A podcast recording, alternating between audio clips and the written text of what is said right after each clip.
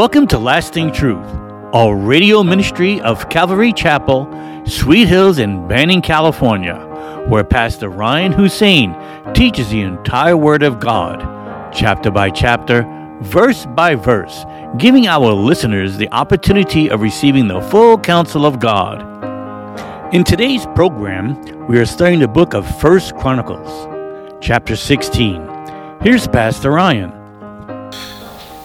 And it says here, in verse 11 Seek the Lord and his strength, seek his face evermore. That's such a, a beautiful thing. Seek his strength. I think that as I get older and uh, realize that uh, suddenly I'm not the man I used to be it's humbling, you know. I was I remember being, you know, 30 and the 40 year olds and 50 year olds would say, "Oh, just wait, just wait, just wait." And I'm 46, and yeah, I I I know I'm weak now. but I think as Christians, we have to get comfortable with the weakness of our bodies. We just have to.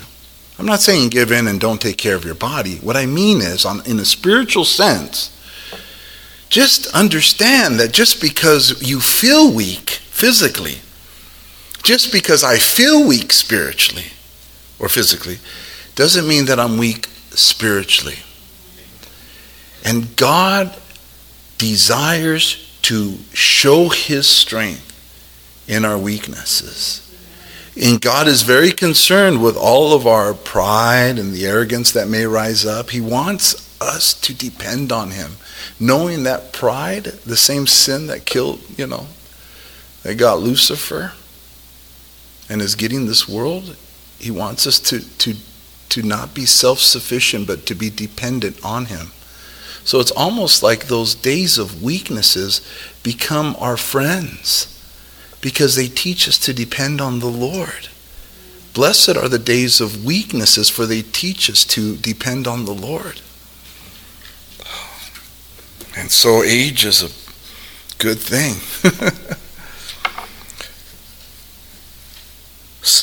David said in Psalm 27, verse 1, he said, The Lord is my light and my salvation. Whom shall I fear? The Lord is the strength of my life. Of whom shall I be afraid? He is the strength of your life. He is the strength of my life. Paul said in 2 Corinthians chapter 12 verse 9 speaking of some physical infirmity that he had that he doesn't he's not sp- specific but we think it's his eyes. Because he said to the church if it was if you guys would have given me your eyes if you could. So people believe that he had some sort of physical ailment and and he describes it in these verses that he, it was given to him, that the Lord allowed Satan to buffet his flesh, lest because of the many revelations he get puffed up. So God allowed a physical infirmity in Paul the apostle as so that his heart would not be puffed up, so that he wouldn't become prideful in his knowledge of the Lord. It was a way that God kept Paul dependent on him. For, for Paul's spiritual benefit, he was made weak. He told the Corinthian church, I did not come to you in strength, but in weakness. And he says we, that he came in weakness, but in reality, he was stronger afterwards than he was prior to him having the infirmity of his eyes. So when we're weak, we're actually stronger than when we, were, than when we weren't weak because there's a greater dependency on God. And everyone's trying to play it safe, and I get it. Who doesn't want to be safe? But God wants us to trust in Him fully for our safety. In 2 Corinthians 12 9, Paul said that uh, God said to him, My grace is sufficient for you, for my strength is made perfect in weakness. Therefore, most gladly I will rather boast in my infirmities that the power of Christ may rest upon me.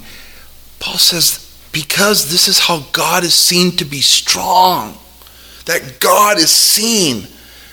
And Paul did not want to be seen, he wanted Christ to be seen.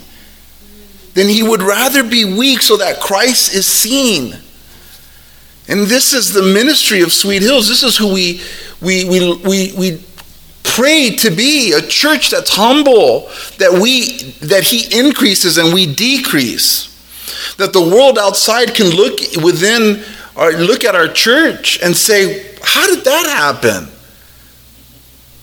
Those people seem weak to the eye. How did this happen? Exactly, it was Jesus Christ. He's alive. And He has chosen the foolish things of the world. He has chosen the weak things of the world to confound the wise. He did not choose the strong. He did not choose the wise. Very, very few of those have been chosen. But this way, He gets all the glory. He is risen. Can't, you, can't we tell in what He's doing in our lives, in our church? He's, he's risen. That's what it's about. Paul would write the mo- you know, some of the most beautiful verses inspired by God. In, in Philippians 4, verses 12 through 13, he says, I know how to be abased, and I know how to abound. Everywhere and in all things I have learned both to be full and to be hungry, both to abound and to suffer need. I can do all things through Christ who strengthens me. It's scary to allow ourselves to be weak. Sometimes it's best when it's not our choice. But here David says, he, he exhorts the world here seek the Lord and his strength, seek his face evermore. If we were so strong, would we seek the Lord's face evermore? He says, Seek the Lord and his strength. Oh my gosh. It is a step of faith to seek the Lord uh, for his strength. And then to continue taking steps of faith. It, it takes the courage of the Lord. Some people, they, they go so by feelings and they, they, they seek the Lord and, and, and, and, and they don't wait for his strength and, and, and so they give up. They stop moving. We need to seek the Lord and continue to step out in faith, and He strengthens us. He just does supernaturally. Seek the Lord, seek His face evermore. Remember His marvelous works which He has done. Again, we're always being exhorted to remember the works of the Lord his wonders and his judgments of his mouth, his word. What words has he spoken into your life? Remember them. O seed of Israel, his servant, you children of Jacob, his chosen one. So he's telling Israel, they are God's chosen people. He's saying to them to remember his marvelous works. But we too are also told that we as Christians, we too who have placed our faith in Jesus Christ are chosen people as well. God chose us from the foundation of the world in order to serve Him and to worship Him. Paul would write in Romans 8, verse 29 through 30 For whom he foreknew, he also predestined to be conformed to the image of his Son, that he might be the firstborn among many brethren. Moreover, whom he predestined, these he also called. Whom he called, these he also justified. And whom he justified, these he also glorified. God has chosen you. What a beautiful reality that is to know that we've been chosen. So many of us in this world have lived a long life feeling like nobody loves us, feeling excluded, feeling that God doesn't love us. That's how I grew up. I grew up in an abusive situation. I did not know the love of God, and I thought God was against me. I thought He didn't love me. I thought God was only for certain special people. And it filled my heart with rage. I, I, I had such hatred for people who seemed to have better lives than me because I felt like they had it easy because God loved them more than me. And I had it so bad that I absolutely hated this world And I hated myself and I hated others. That's how I, that's who I was before I came to know the Lord. I was so angry. I was so aggressive, so lost. And then to realize that Jesus Christ came for sinners like me. And, and that through him I realize God loves me and he loves the sinner. And you realize that he has his providential hand on all of us. But to realize later on that I was loved by God, that my sins, though they were many and they were wicked, Jesus Christ spoke to my heart, I'll take them away. And I remember saying to him in my heart, You are all that I have. And him saying to me, I am all that you need. And then to go on and go from an orphan to an adopted son of God with major privileges, as they say today. I do have Jesus privilege.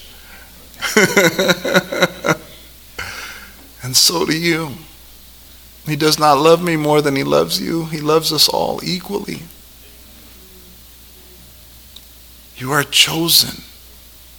So, whatever He has you doing now, do it unto the Lord.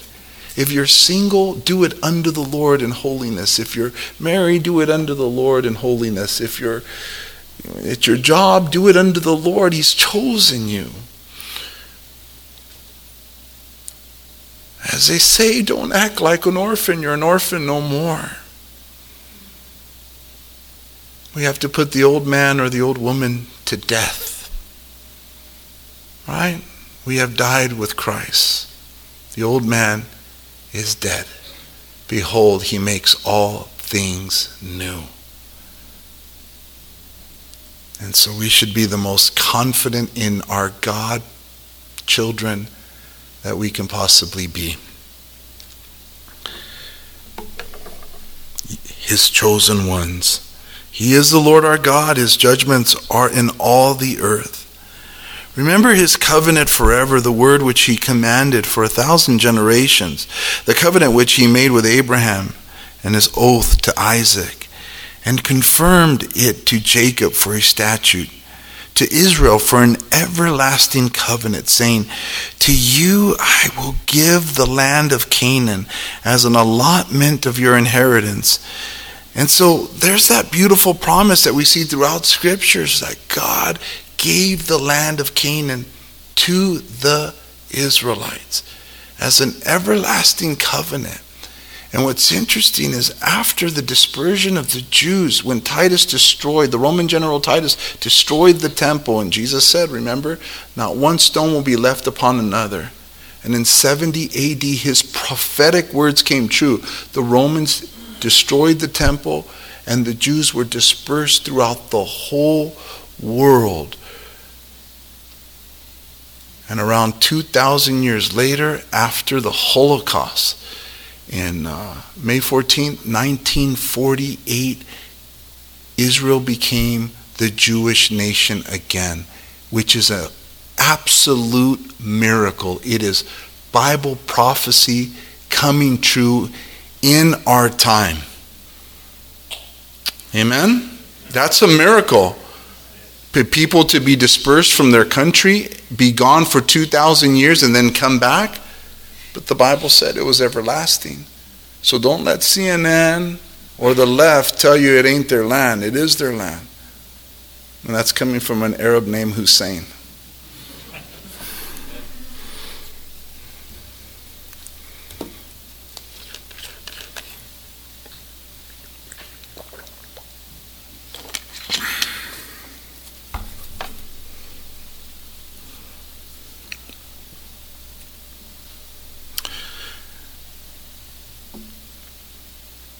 Verse um, 19 when you were few in number, indeed very few, and strangers in it. speaking of the history of Israel, when they went from one nation to another and from one kingdom to another people, he permitted no man to do them wrong. Yes, he rebuked kings for their sake, saying, Do not touch my anointed ones and do my prophets no harm. And as we read the Old Testament and we see uh, the book of Exodus and, and the other books, we see from time to time God taking care of the Israelites. He just supernaturally. And that promise is there, it's for them. But I also accept all the promises for myself. I'm a promise hogger, if you will. I want all the promises. And, and I like what he says when, when you were few in number, when the Israelites were few in comparison to those around them, yet God protected them when they were few. And we who come to the Lord in brokenness, that first time where we said, Lord, we're done with our sins. We give you our heart, we give you our life, and we're completely and utterly broken. Are we not small?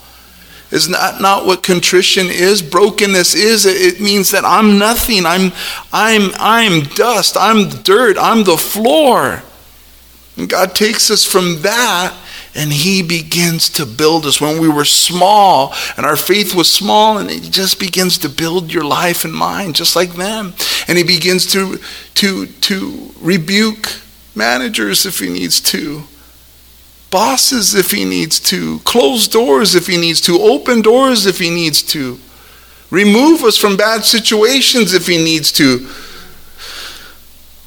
Our Lord divinely cares for us as he did the Israelites, guys. And how much more so when we have the Holy Spirit living in our hearts. When we were small, when we were few in number, indeed very few, and strangers in it. When they went from one nation to another and from one kingdom to another people, he permitted no man to do them wrong. Yes, he rebuked kings for their sake, saying, Do not touch my anointed ones and do my prophets no harm. Sing to the Lord all the earth, proclaim the good news of his salvation from day to day. Declare his glory among the nations, his wonders among all peoples. And there it is, where that exhortation from day to day, declare his salvation as much as you can every single day. We should be seeking the Lord and asking him every morning, Lord, bring me a divine appointment. Lord, Show me someone I can talk to to share what you have done in my life. Bring somebody my way, and He will. For the Lord is great and greatly to be praised. He is also to be feared above all gods, for all the gods of the peoples are idols. But the Lord made the heavens. Honor and majesty are before him. Strength and gladness are in his place. And so there it declares that all other gods are the imagination of people's young folks in this place. Keep that in mind. Because many will try to deceive you to say there are other gods. There are not. Those are the imaginations of people. This book is filled with truth and prophecy, and there is no other holy book in the world that has prophecies as ours done, does. So don't let anybody tell you that there are other gods or all roads lead to God and, you know, remember this. Say to them, then why did Jesus Christ have to die? He died because he is the only way, the truth, and the life. And no man comes to the Father but through him. No one gets to heaven but through Jesus Christ. And, and some people are afraid to, to receive his words. Those are his words. There is no other name given under heaven by which man can be saved except Christ Jesus. He is the only way. But they'll hate you for it. They'll hate you for it. But it's cool. The Bible says to rejoice, right? Celebrate, for great is your reward in heaven.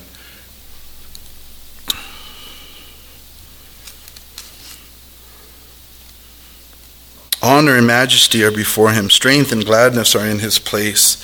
Give to the Lord, O families of the peoples. Give to the Lord glory and strength. Give to the Lord the glory due his name. Bring an offering and come before him. O worship the Lord in the beauty of holiness. I mean, as believers, are we not the recipients of his blessings? And so, you know, as Christians, we receive so uh, every day from the Lord. We've received eternal life from Jesus Christ. We've received everything. You know, what did John the Baptist say? He said, A man can receive nothing unless it's been given to him by God. So everything we have has been given to us from, from the Lord.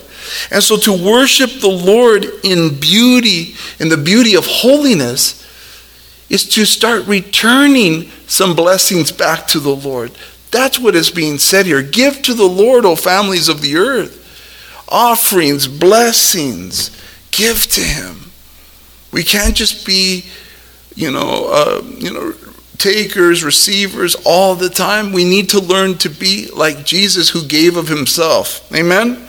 Jesus said in Luke 6:38, "Give and it will be given to you. Good measure, pressed down, shaken together and running over will be put into your bosom." For with the same measure that you use, it will be measured back to you. As Christians, to be Christ like is to give, is to give. I remember how hard it was when I came to know the Lord to start tithing to the church. It was hard. The Lord says He loves a cheerful giver. I was not.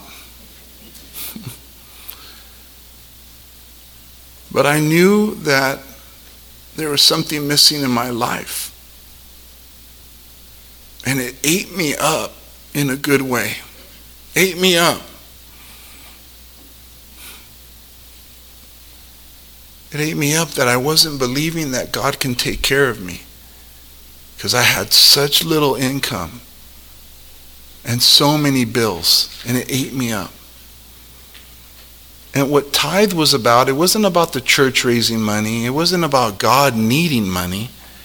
It was about me finally believing that in my poor state, God will take care of my needs.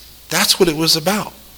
That's what tithing is about, guys. Yes, he uses it to turn on the lights in the church, but a big part of it is to challenge our faith and when I began to tithe, it wasn't when I was like, I had an amazing job. When I got saved, I was a security guard, making very little money. I remember throwing $40 in the thing and so uncheerful.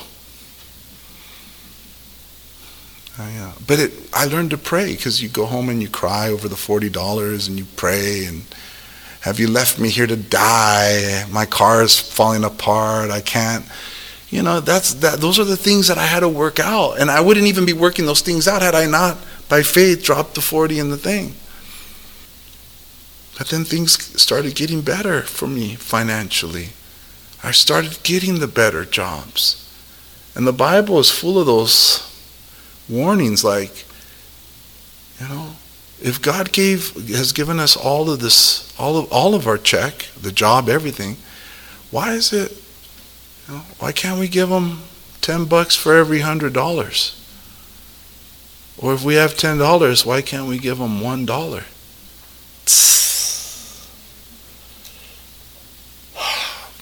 For your love, Lord, I'll shut off the cable But for your love, Lord, I'll stop eating out, you know, whatever it takes. Why? Because it's a faith thing and He's testing me. Bring an offering and come before Him. Oh, worship the Lord in beauty of holiness. Because, see, the beauty of holiness, I mean, worshiping Him in spirit and in truth. I love you, I trust you, I love you, I trust you, but not with this. So that's that's not like truly true. And we want to be truly true. So if you're struggling with that, I, am praying. I'm praying for. Know, God's good. We, we don't want people's money. We receive tithes and offerings because the Lord calls us to do so. Um, but we're we're cool. You don't want to give, you don't want to give. You know, for those who don't. But we, God does love a cheerful giver, and Thank you for joining us today at Lasting Truth Radio. If you're in the area, come on out and join us for Sunday services. We now have two services on Sunday, one at 8:30 a.m. and again at 10:30 a.m. or Wednesday evening at 7 p.m. We are located at 3035 West Nicollet Street in Banning, California. You can also find us on YouTube or Instagram. If you would like to donate to our program, please do so on our website at ccsweethills.org and hit the online giving tab. We hope you will continue to tune in as we journey through the entire Word of God with the teaching of Pastor Ryan Hussein at Calvary Chapel, Sweet Hills.